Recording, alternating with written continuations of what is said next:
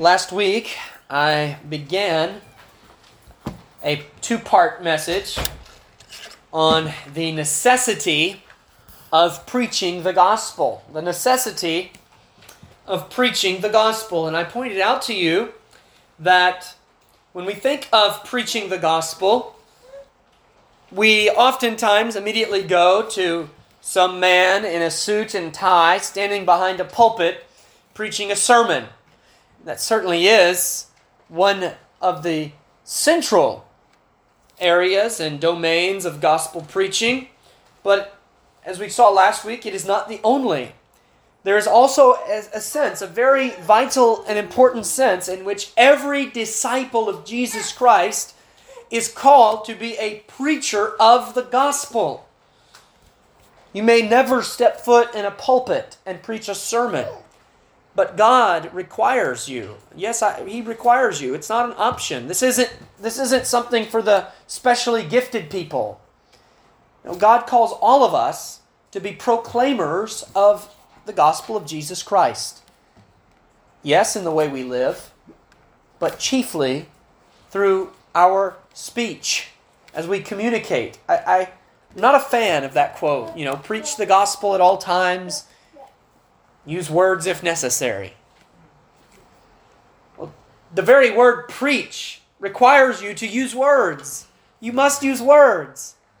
Your life and your testimony and your character and your conduct should accompany the message that you preach, but your life alone will save no one. Your life, your Christian life, your testimony is not the power of God unto salvation.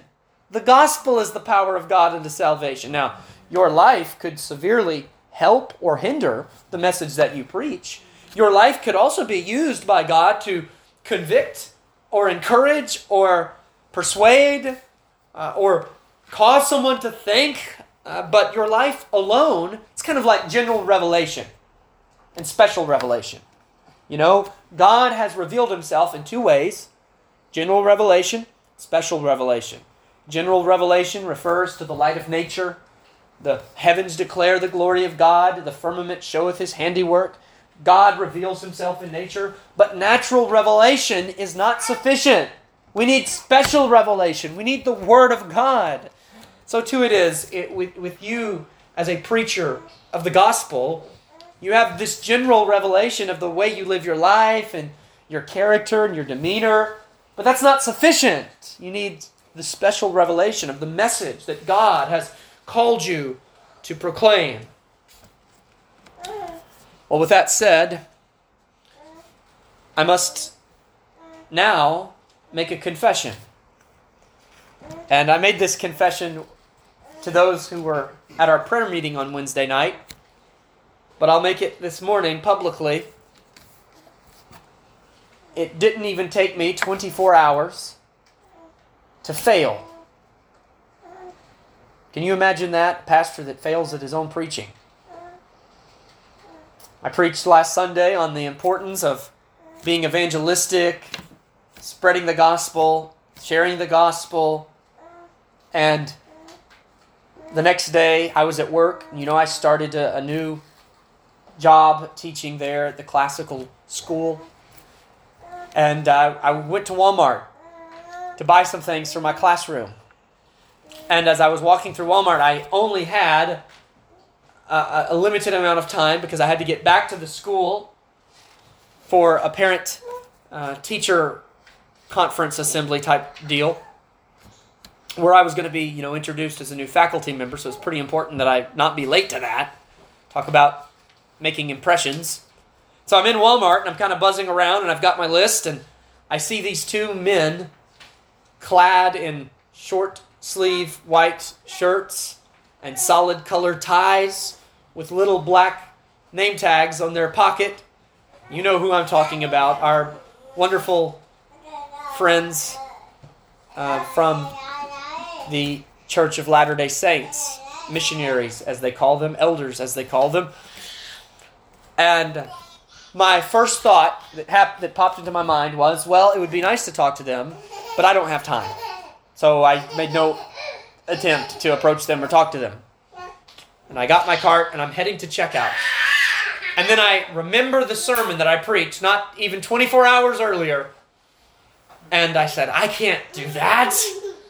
And so I reached into my wallet and I pulled out one of our church tracts and I turned my cart around and I go looking for them and I can't find them. They're gone. And I mean, I, I don't know where they went because I I walked back to where I saw them, and then I walked all the way up that aisle, and I was looking down the aisles, and I thought, I don't have time to get into a discussion, but I could at least give them this track that has my phone number on the back, and I could say, give me a call sometime, and I'd love to talk more with you when I have the time. And I failed. I did not uh, find success in contacting them, was unable to preach the gospel to them and share the gospel with them. And um, talk about a lesson, right? So it's one thing to get into a pulpit on Sunday and to preach a, a very rah rah sermon about being evangelistic, and then it's another thing to actually do it, to actually go out and do it. So uh, we said, I don't think I said it in the sermon last Sunday, but I know we talked about it. We, we someone said, you know, I don't need to pray that God would give me more opportunities. I just need to pray that He would help me to be obedient to all of the opportunities. And my disobedience, because you know that delayed obedience is not obedience, my disobedience to the Holy Spirit in that moment, uh, and my selfishness of thinking, well, I don't have time and I need to, uh, caused me to fail at an opportunity that was presented to me to, because you know they would have been more than willing to talk to me um, but uh, I failed. And so may God give us the grace to, to be obedient and to share the gospel and not to turn away from those opportunities. Well, I want to share that with you because I don't ever want, especially as I'm preaching a sermon like this, I don't ever want to come across as though I have this thing mastered and I've got it all figured out, and I'm just Mr. Evangelism, and and uh, you know you people need to come to my level. No, I'm I'm with you in this. I'm with you in the same struggles and in the same battles to be uh, a better follower of the Lord Jesus Christ, and I fail at that. But God is good and God is gracious, and uh, I'm sure that those won't be the last Mormon missionaries that I get to see. And I'm also sure that next time I see some out and about, I'm going to be a whole lot more eager to approach them and to share the gospel with them. So, remember last week we looked at just three uh, reasons why the gospel must be preached. The necessity of preaching the gospel begs the question why is it necessary? So, we looked at the fact that the gospel is the power of God into salvation. And, and then we looked at the fact that the gospel, or preaching the gospel, is the precedence of the church. And I took you through several portions of Scripture in the book of Acts and showed you the, the description that, that we see of apostolic gospel preaching. And then we looked at our third reason because it is the prescription of Christ. And we saw that in the Great Commission, and we looked specifically at Mark's account of the Great Commission, that um, our Lord tells us go into all the world and preach the gospel to every creature. How much more explicit could he be? And so this week I'm going to finish up and I and I give you that review because I'm going to begin at point number 4. And so if you weren't here last Sunday, uh, that review hopefully helps you to understand where we're where we're coming from. But that sermon last Sunday's is on our sermon audio, and so will will this one. Uh, later this evening. So I would encourage you to go back and review the first one if, if some of this is not jiving with your mind and your memory this morning. But let me begin this morning with point number four on the necessity of preaching the gospel, and that is because of the perilous consequences of not preaching the gospel. Why must we preach the gospel? Because there are severe consequences for not preaching the gospel. And to show you that, I'll ask you to take your Bibles and turn with me to Galatians chapter 1. Galatians chapter 1. There will not be as much turning this week as last week. Okay, so uh, don't be afraid of following along. Galatians chapter 1. Galatians is an interesting epistle. Galatians has a, has a different beginning than all of Paul's other ecclesiastical letters, the letters he wrote to churches. That, be, that difference in the beginning is that there is no section here where Paul spends time praising God for the church and expressing his thankfulness to the church. Uh, he gives his general introduction and then he jumps right in with a scathing rebuke that begins at verse 6. And he says this in Galatians 1 and verse 6. He says, I marvel that ye are so soon removed from him that called you into the grace of Christ unto another gospel. Then he says very quickly in verse 7 which is not another, but there be some that trouble you and would pervert the gospel of Christ. And notice this just scathing rebuke in verse 8. But though we or an angel from heaven preach any other gospel unto you than that which we have preached unto you, let him be accursed. What Paul is saying there is if anyone comes and preaches any other gospel, let him die and go to hell. Let him face the wrath of God. He says, anyone preaches another gospel, God damn him. That is what that word means. Anathema. It's, it's strong, strong language. And it's strong language because there is a perilous consequence to not preaching the gospel. Let me see if I can give you some context to this rebuke. There were a group within the Galatian church that we call the Judaizers. And what they were doing was they were seditiously, that they were doing it on purpose. It wasn't just a, an error that happened from theological ignorance. No, they were intentionally perverting the gospel. The specific way in which they were doing it was they were including works back into the gospel. So they were saying, yes, Jesus is the Messiah, and yes, he's died on the cross, and uh, yes, you know, that, that substitutionary death that he died is, is, is essential and is important, but it's not enough. If you really want to be a Christian, if you really want to be saved, you need to go back and you need to keep the law of Moses as well as having faith in Christ. They added an element of works and law keeping in with the gospel of free and sovereign grace. But you know very well, brothers and sisters, that to add to the gospel is to take away from the gospel.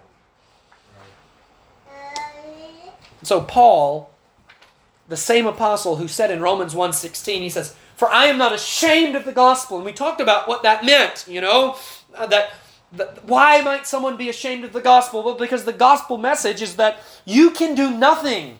Your good works accomplish nothing. You can't earn your salvation. You can't merit your salvation. And that message is offensive to proud people. Oftentimes, I think I've said this to you before. Oftentimes, it's easier in our evangelism to give someone a to do list than it is to preach the gospel to them. Well, come to church, read your Bible, pray, you know, do, do, do this, and then you'll be a Christian. And then a proud person hears that and says, Great, something for me to do. But that's not the gospel, is it? Well, the gospel is weary, working, toiling one. Wherefore told you so? Quit your doing. All was done long, long ago. When he from off his lofty throne stooped to do and die, everything was fully done. Hearken to his cry. That's the gospel. That Jesus paid it all. That, that he said on the cross, It is finished. So, how could we ever add in an element of our own works or our own accomplishments to this message of God's free and sovereign grace? Well, we can't. And if we do, Paul says, let us be accursed. Let us be accursed. So Paul says, I'm not ashamed of this message that is the that is the iron hammer that smashes and crushes the pride of man. I'm not ashamed of this message. And the same apostle who was not ashamed of the gospel confronted this false gospel in no uncertain terms. Notice in Galatians chapter 1, he says, I marvel. I marvel. He, he is shocked. One of the reasons why he's so shocked is because of how soon this happened. Paul ministered in Galatia, helped to establish the church in Galatia, and it did not take long at all. And in fact, it's as if Paul goes to Galatia, preaches the gospel, God does a wonderful thing, a church is born. Paul leaves the city, goes to the next city, and he the first report he hears, he finds out that already they are they are believing this false gospel. He can't believe it.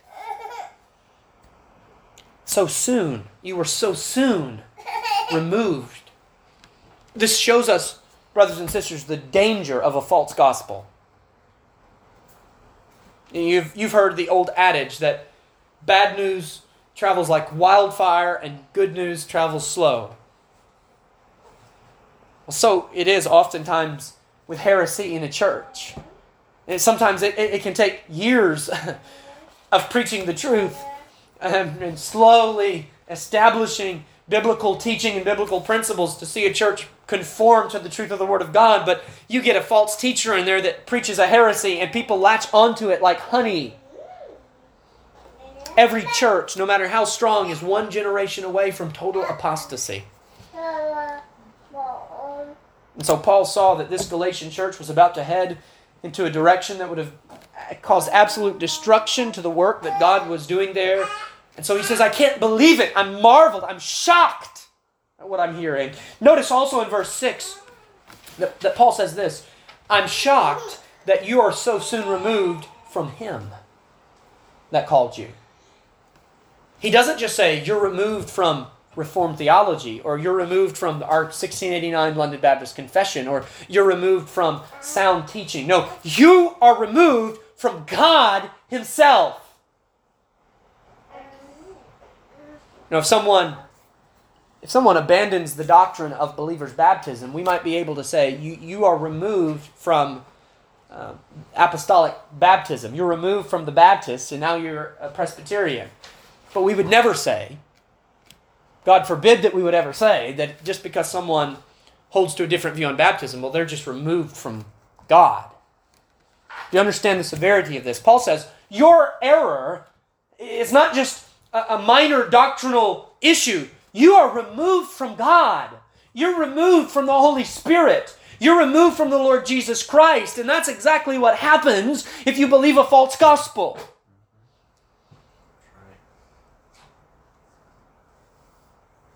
Removed from him that called you into the grace of Christ unto another gospel, which is not another.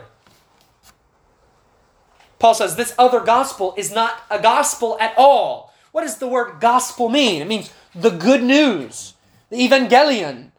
And Paul says this gospel is not a gospel, it's not good news. It doesn't bring salvation, it doesn't bring redemption, it doesn't bring deliverance from sin. No, it's bad news because it brings condemnation and wrath. Calvin says, commenting on this verse, when you leave the real gospel, you're left with nothing more than an imaginary Christ. Those words not gripping to you. That it doesn't matter if you call it church, if you call it the Bible, if you call it Jesus, Uh, it doesn't matter what you call it. If it's not the true gospel as revealed in the Word of God, you have an imaginary religion. Your Jesus is not real. He says it's another gospel, which is not another. He says, but there be some that trouble you and would pervert the gospel of Christ. They were intentionally mixing in this Galatian heresy, which the Galatian heresy, by the way, is legalism. They were mixing in legalism into the gospel. and the propagation of a false gospel invokes the strongest declaration of divine condemnation. Paul says, Though we, So Paul says, if I preach a false gospel, let me be accursed. Though we or an angel from heaven preach any other gospel unto you than that which we have preached unto you, let him be cursed. The longer I'm in the ministry, the more I realize that the things that Christians often fight about are not worth fighting about. There are so many doctrines and so many practices about which we can and should peacefully disagree. I, I don't really have any desire to fight over different views about the end times so long as they're within the bounds of orthodoxy. If you believe in a literal second coming of Jesus Christ, a literal resurrection from the dead, a literal judgment of all people, beyond that, I, I, let's sit around, let's talk about it, but let's not fight about it. I don't really have any desire to fight and be contentious about translations of the English Bible. I'll talk to you about it. I'll explain to you why I believe that versions that come from the received text are better than those that aren't. But at the end of the day, so long as you have a, a credible translation, you're not, you know, you're not uh, getting up in the morning and reading the message. As long as you're not doing that, then I have no fight with you. I have no bone to pick with you. Even important things, even important things, such as the, I already mentioned, such as the doctrine of baptism. You know, if, if you are convinced in, at the, in your heart of hearts that God would have you to baptize your children, then you go and do that at a church where they do that. I'm not going to do that. I love you in the Lord. You are my brother and sister. And if you go home and you walk into my study, you will see shelf after shelf of Reformed and Paedo Baptist authors, primarily because it's hard for Baptists to write books when we're running for our lives. That's another sermon. Brothers and sisters, we cannot tolerate for one second a perversion of the gospel. Because when you start to pervert the gospel, you're removing me from Christ. When you start to pervert the gospel, you're leading me down a path that leads to damnation and destruction. When you start to pervert the gospel, there is no salvation. And so, if we're going to fight, if we're going to contend, let it be for the gospel of the Lord Jesus Christ. Is that not what Jude said? Now, I think some people think when Jude says that you would earnestly contend for the faith, that they just think that means anything. We're going to earnestly contend for the faith. What is the faith? It's the gospel that brings salvation. That's what we're going to earnestly contend for. There are perilous consequences of not preaching the gospel. Brothers and sisters, this is true, yes, primarily for men that have been given a pulpit ministry. But it is also true for you in your personal life. You must make sure that as you evangelize, that as you share the gospel, that as you uh, share this good news, that it is the gospel that has been revealed by the Lord Jesus Christ to his apostles, and that is inscripturated in the Word of God. Oh, don't spread a false gospel. I don't think anyone in this church would intentionally spread a false gospel, but make sure that whatever message it is that you are sharing with the world, you're, you're guarding it and checking it and reproving it with your Bible.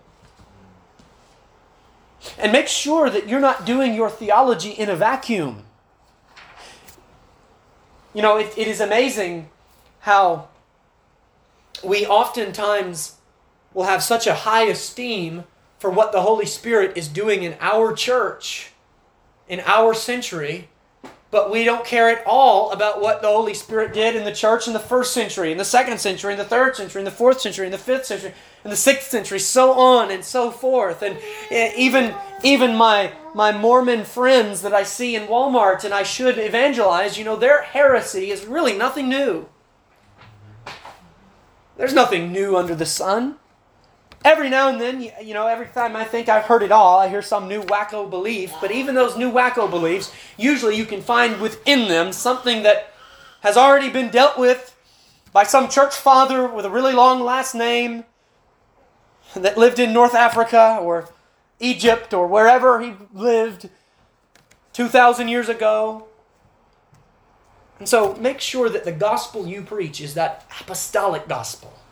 Make sure that it is the gospel of Jesus and the gospel of Paul and the gospel uh, uh, of Augustine and the gospel of, of the men that God has used. The gospel, yes, I would even say of Spurgeon and Calvin and this gospel that God has used in our land to plant churches and save sinners. We don't want a new gospel.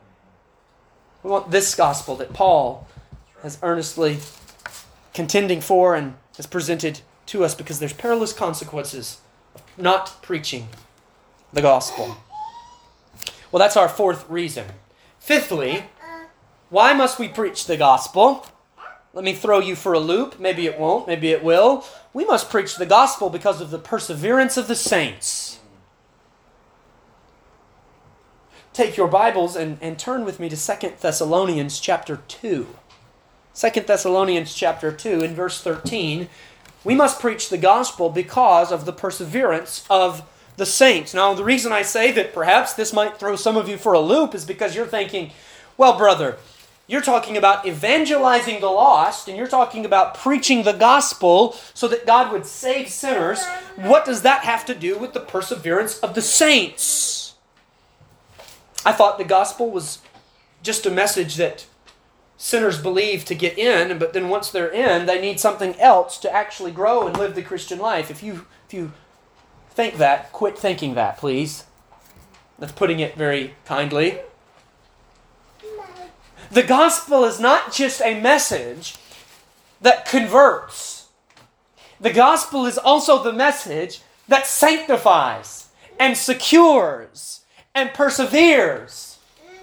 You don't you don't start the Christian life through faith in the gospel, but then somehow get into heaven uh, through the addition of your works. The gospel and faith in the gospel that first saved your soul will be the gospel that will keep your soul saved, and it will be the gospel that will bring final salvation, or prefer to call it the final vindication of your salvation on the last day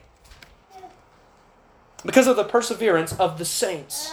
Notice what Paul says in 2 Thessalonians 2 in verse 13. He says, But we are bound to give thanks always to God for you, brethren, beloved of the Lord, because God hath from the beginning chosen you to salvation. Now, notice this through sanctification of the Spirit and belief of the truth, whereunto he called you by our gospel to the obtaining of the glory of our Lord Jesus Christ. The gospel is not only the means that God uses to save us, it is the means He uses to keep us saved. He called us by the gospel, but what did He call us to? What does verse 14 say He called us to? He called us to the obtaining of the glory of the Lord Jesus Christ. Now, what does that mean? the obtaining of the glory of the Lord Jesus Christ. Well, I'm sorry, Creflo, it does not mean that you will become divine. It does not mean that you obtain the divine nature and that you become a little God. It's not what that means. You don't obtain the divine nature of the Lord Jesus Christ. To obtain the glory of the Lord Jesus Christ, is not speaking of his essential glory as the God man, but it's speaking of the personal glory that, that he dwells in as a glorified man. Who is sitting at the right hand of God? The God man, the Lord Jesus Christ. He is man. He, he has a man's body, but it's not like our body, it's a glorified body. He's the first fruits of that resurrection. He's the only human being that's ever been glorified. And he, he was glorified first with the promise that there's coming a day in which all of his people will be resurrected and we all will be glorified in the same way that he is glorified. Behold, what manner of love the Father hath bestowed upon us, that we should be called the sons of God, and it doth not yet appear what we shall be, but we know that when he shall appear, we shall be like him, for we shall see him as he is. We're going to be like him in the sense that we're going to obtain the glory of the Lord Jesus Christ. But you understand that this is not really a new theme or a new concept. It was this glory that was offered to Adam way back in the garden. When God said, Adam, I want you to exercise dominion over the whole earth. I want you to reign over all the beasts of the field. And if you do that, if you obey me, Adam, you will inherit glory. That's what was offered to Adam in the garden. Adam was not just meant to wander around in the garden forever, he was meant to inherit glory. But he sinned. And what happens when he sins? Romans 3 23. For all have sinned and done what? Fallen short of the glory of God. What's interesting about that verse is the tenses of the verbs. For all have sinned refers, it's, it's in an aorist perfect, and it refers to one time in, in world history, one time in which every human being that ever lived sinned. There was one instance of time in which you and me and all of us and everybody else who's ever lived in every age sinned. How could that be? We've all lived at different times. How could I sin at the same time that someone living a thousand years ago sinned? Because we all sinned in Adam. But when it speaks of falling short, it's not talking about one time, it's, all, it's talking about we all personally fall short. And we don't obtain the glory of God. That, that Romans 3.23 is not simply saying, though that's true, but it's not simply saying that well, because of our sins, we don't bring glory to God like we ought to. That's not what it's saying. It's saying that we do not at- obtain the glory of God because we've sinned. We've fallen short of it. Oh, but there was another, brothers and sisters. A second Adam who came from heaven, who entered into the same covenantal relationship as our first Adam who, who, who took upon himself the same covenant that he would perfectly, personally, and perpetually obey the Father. And unlike our first Adam, the second Adam did not fail. He said, I do always those things which please the Father. He said, My meat is to do the will of him that sent me. And what does the Bible say of him? It says that our Lord Jesus Christ, He is the captain of our salvation, and He brings many sons to glory. He kept the covenant, He received glory, He is glorified, and all those who are united to Him receive that same glory. Amen. He called you by our gospel unto the obtaining of the glory of Jesus Christ. There's, a, there's another application here and meaning here to this, and that's this that as we put on the glory of Christ, we become the glory of Christ. What do I mean by that? Well, what I mean is that there's coming a day in which our Lord Jesus Christ will receive glory because all of his glorified children will be sitting around his throne. All of his redeemed saints will be glorified before him. And on that day, the, the merits of his death and what he accomplished on Calvary's cross will be revealed before all heaven and oh, the worship that will ensue. Not only do we share in his glory, we are his glory. And the Bible says in Hebrews that he despised the shame And he endured the cross. Why did he despise the shame and endure the cross? For the joy was set before him. What was the joy set before him? It was that day that he looked forward to when he saw of the travail of his soul and he was satisfied and he knew that through his death he would bring many sons to glory.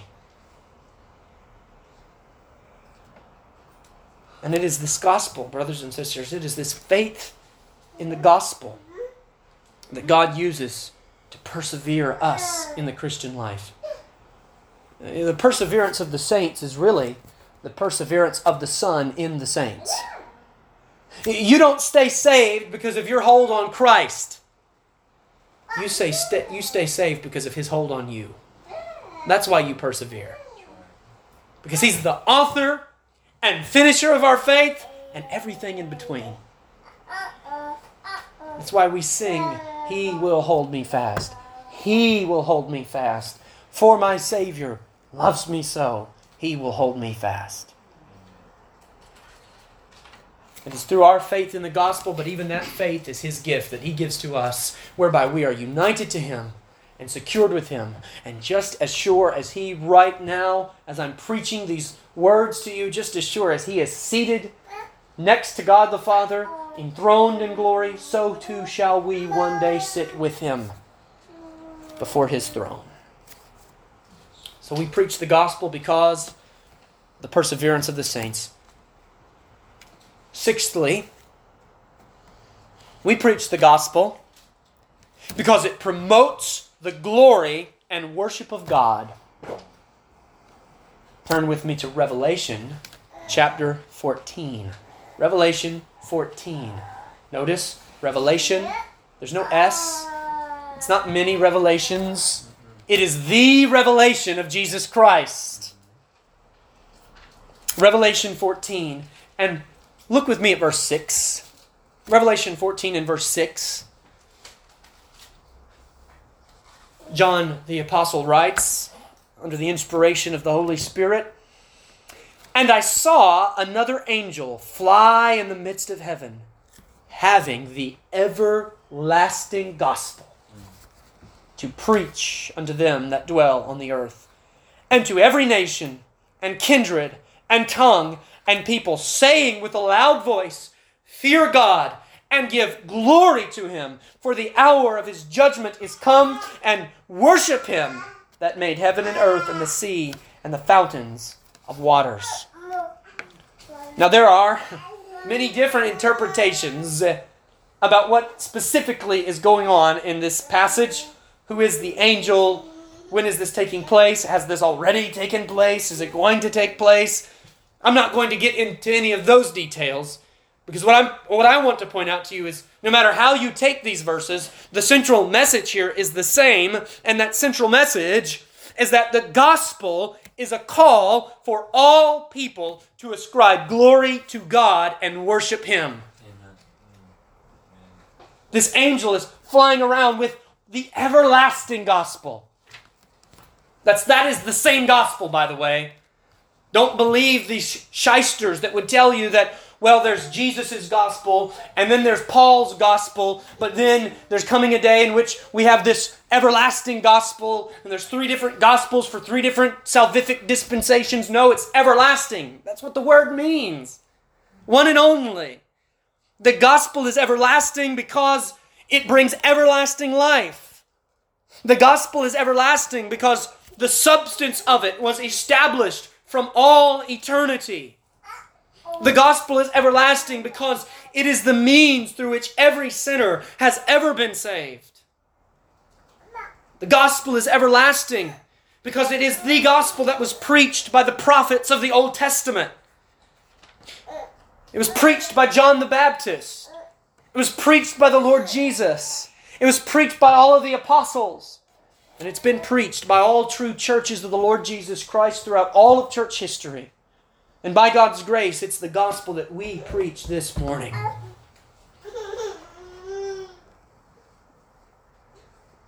And it is the everlasting gospel because it is the foundation of all of our worship, both in this life and in the life to come. you never, ever, ever exhaust your need for this gospel. This gospel is that which accomplishes the Abrahamic promise. What did God promise Abraham? Abraham, of thy seed, I will bless all the nations. What does the Bible say? This everlasting gospel was preached unto them that dwell on the earth, to every nation, every kindred, every tongue, every people. There is not a white gospel and a black gospel. There is not an American gospel and an Asian gospel. There is not a 1800s gospel that's old fashioned and boring, and now we need the new 2023 version of the gospel to make it exciting. Oh, it is the everlasting gospel. And the gospel is that which promotes the glory and the worship of God. Notice the preaching of the gospel this angel says, Fear God. Does the gospel cause you to fear God? It should, in the right kind of way.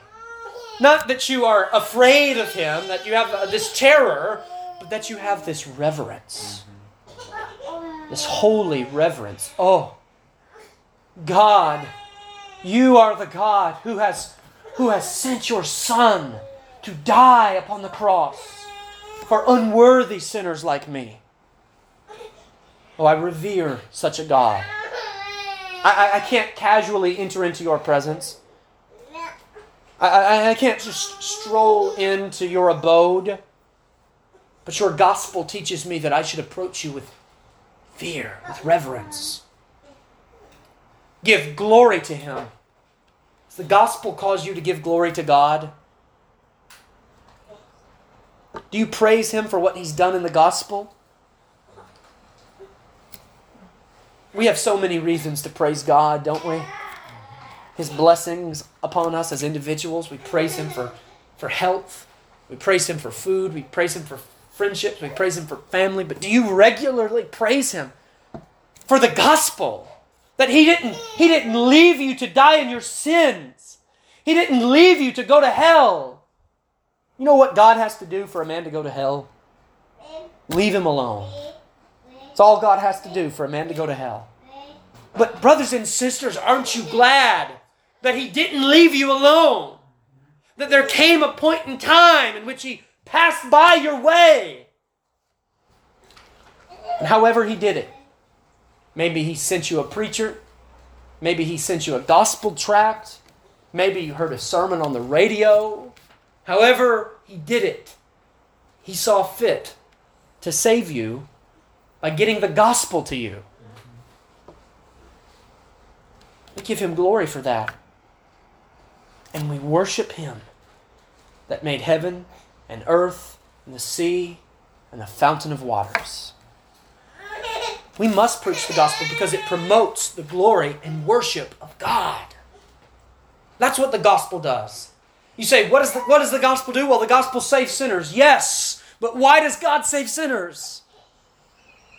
I remember hearing Paul Washer talk about a conversation he had with a group of missionaries, and, and it was when he was still in Peru, and he said that he got this call from a missionary that said, Brother Paul, I must come to Peru. I must join you because, because I lay I lay awake at night in bed and I just think of all of those people who are dying and going to hell, and I just want to come and preach the gospel so they don't die and go to hell. And Paul says that's very admirable, but there, you know, there's an even greater reason for wanting to preach the gospel.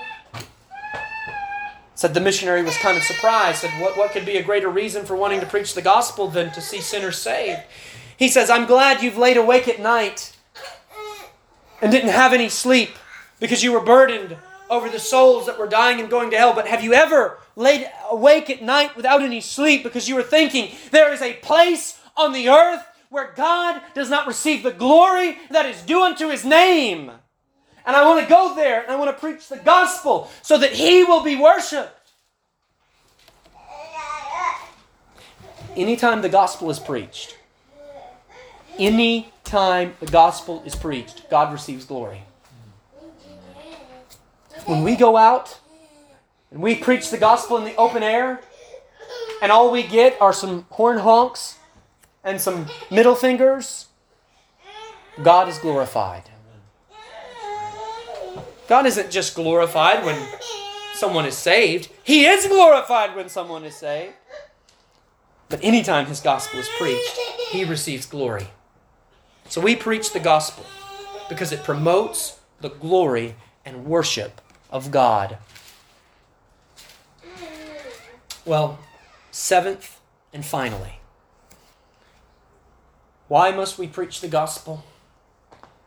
We must preach the gospel because of a personal constraint. Because of a personal constraint.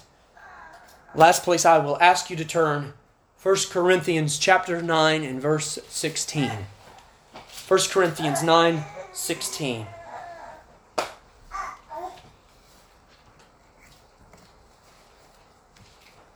Paul says, For though I preach the gospel, I have nothing to glory of. For necessity is laid upon me. Oftentimes, I experience this, especially if I'm preaching away at a conference or something. You, you preach, and of course, and it's very kind. I'm very thankful for it, but people want to tell you how much they appreciate you. Thank you for your sermon. Thank you for coming. And I often say, You don't understand. It is me who needs to thank you. I need to thank you for the opportunity to preach the gospel because this isn't something I'm doing so that I can brag and boast. This is something I'm doing because there's a necessity laid upon me.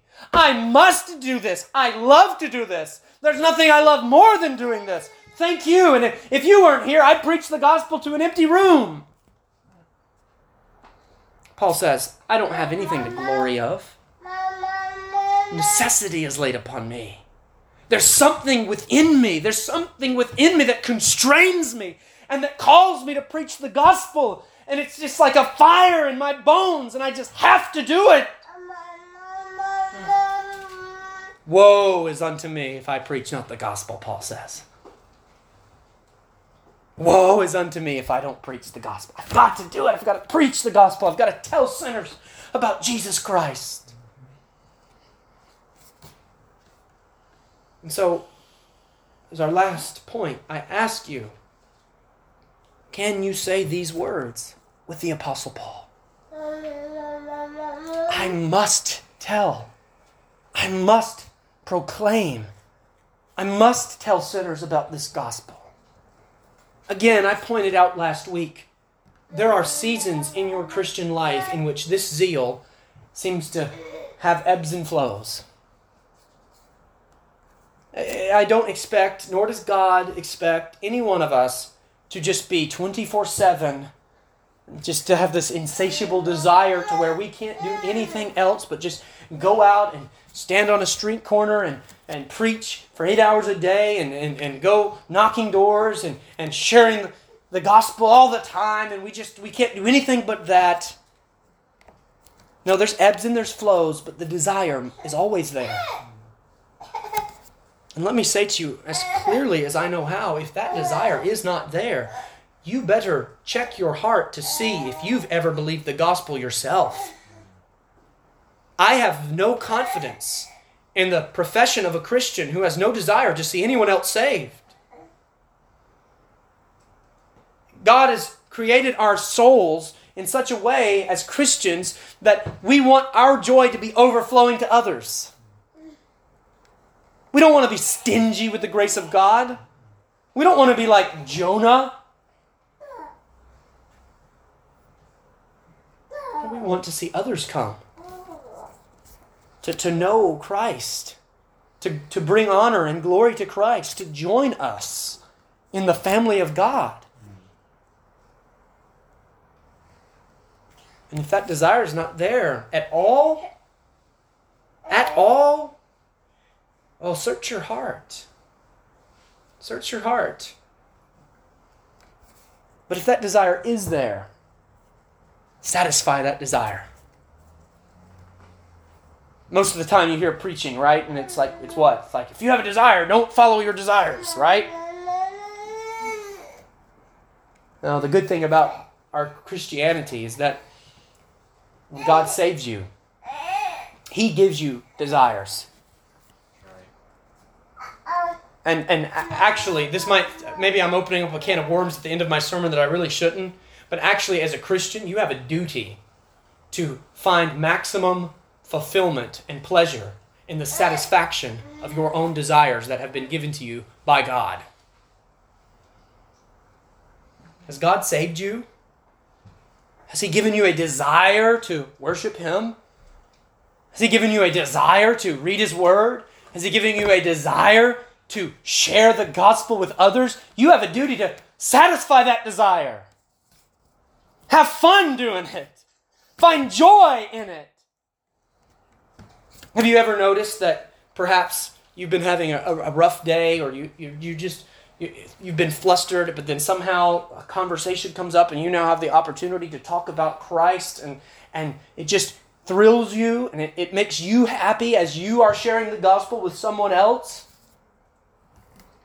Isn't God good in that way?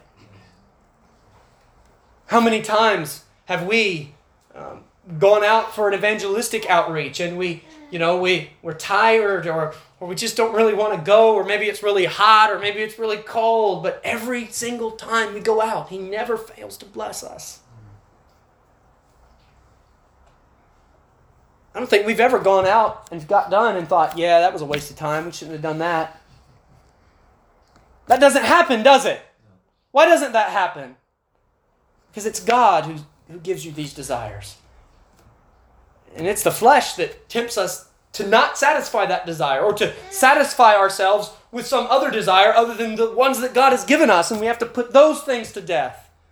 There is self denial in the Christian life, but it's not ultimate self denial.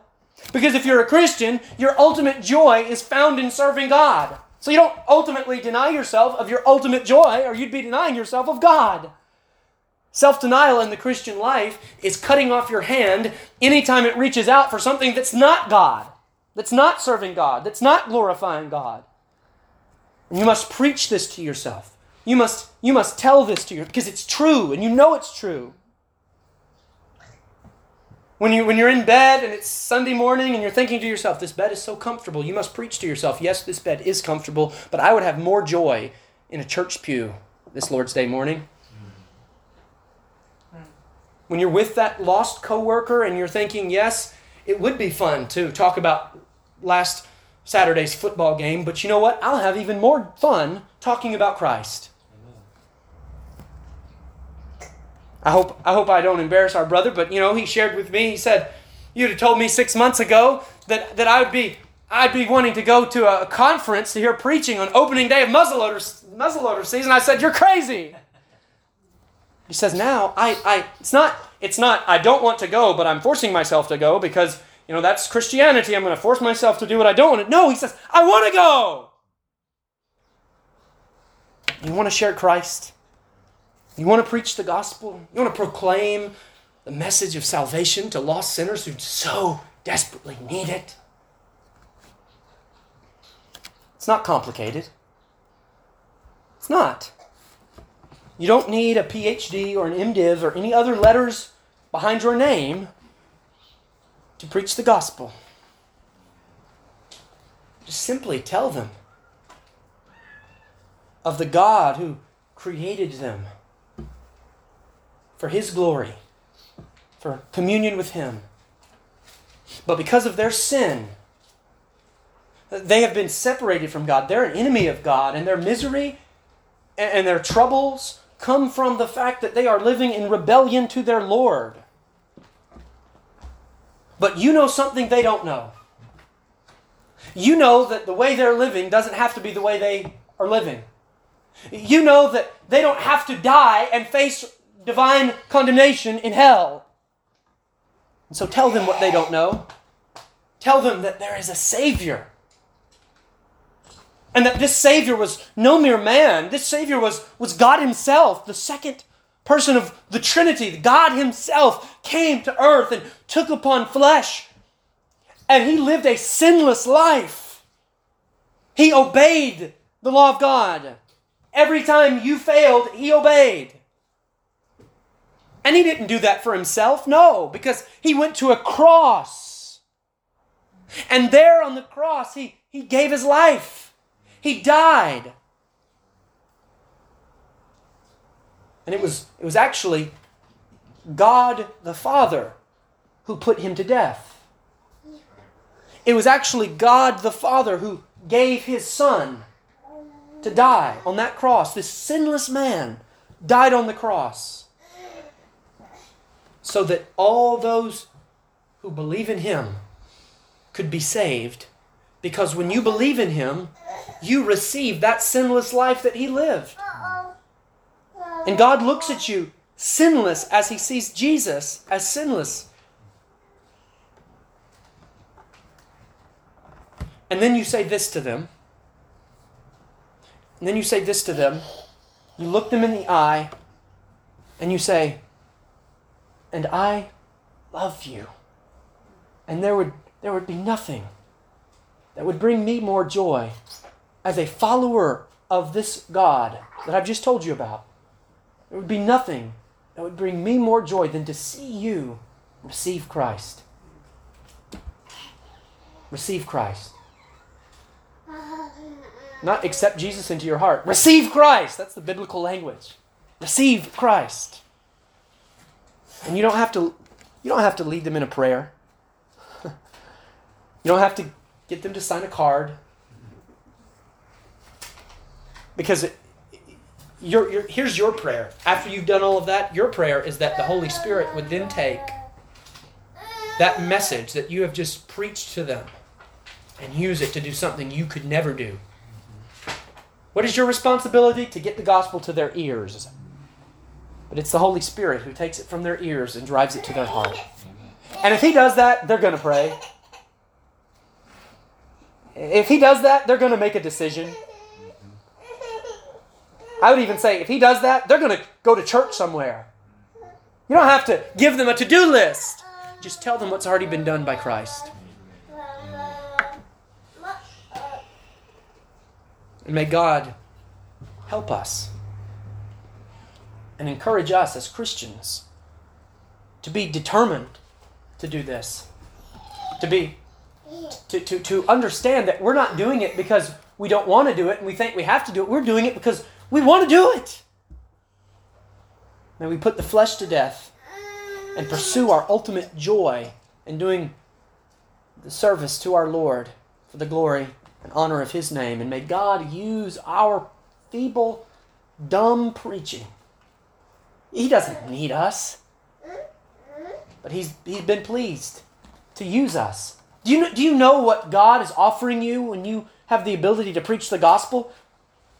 There's not going to be any more people saved because I, I preach the gospel. There's not going to be any less people saved if I don't. God doesn't need me. I preach the gospel because God in His all wise sovereign grace, has given me an opportunity to become a participant in what He's doing in the world. You get to be a, you know, Wednesday nights we study redemption accomplished and applied. You get to be a part of that application thing. Isn't that wonderful? God would use me with all my failures and all my sins and he would use me. Yes, He would use even you. Are you going to be used? Are you going to preach the gospel and share Christ? Do it for His honor, His glory. May Christ receive the prize for which He died. Father, we thank you in Jesus' name for your goodness to us, for giving us this wonderful opportunity to participate in what you're doing in our world as you save sinners for your own honor and glory.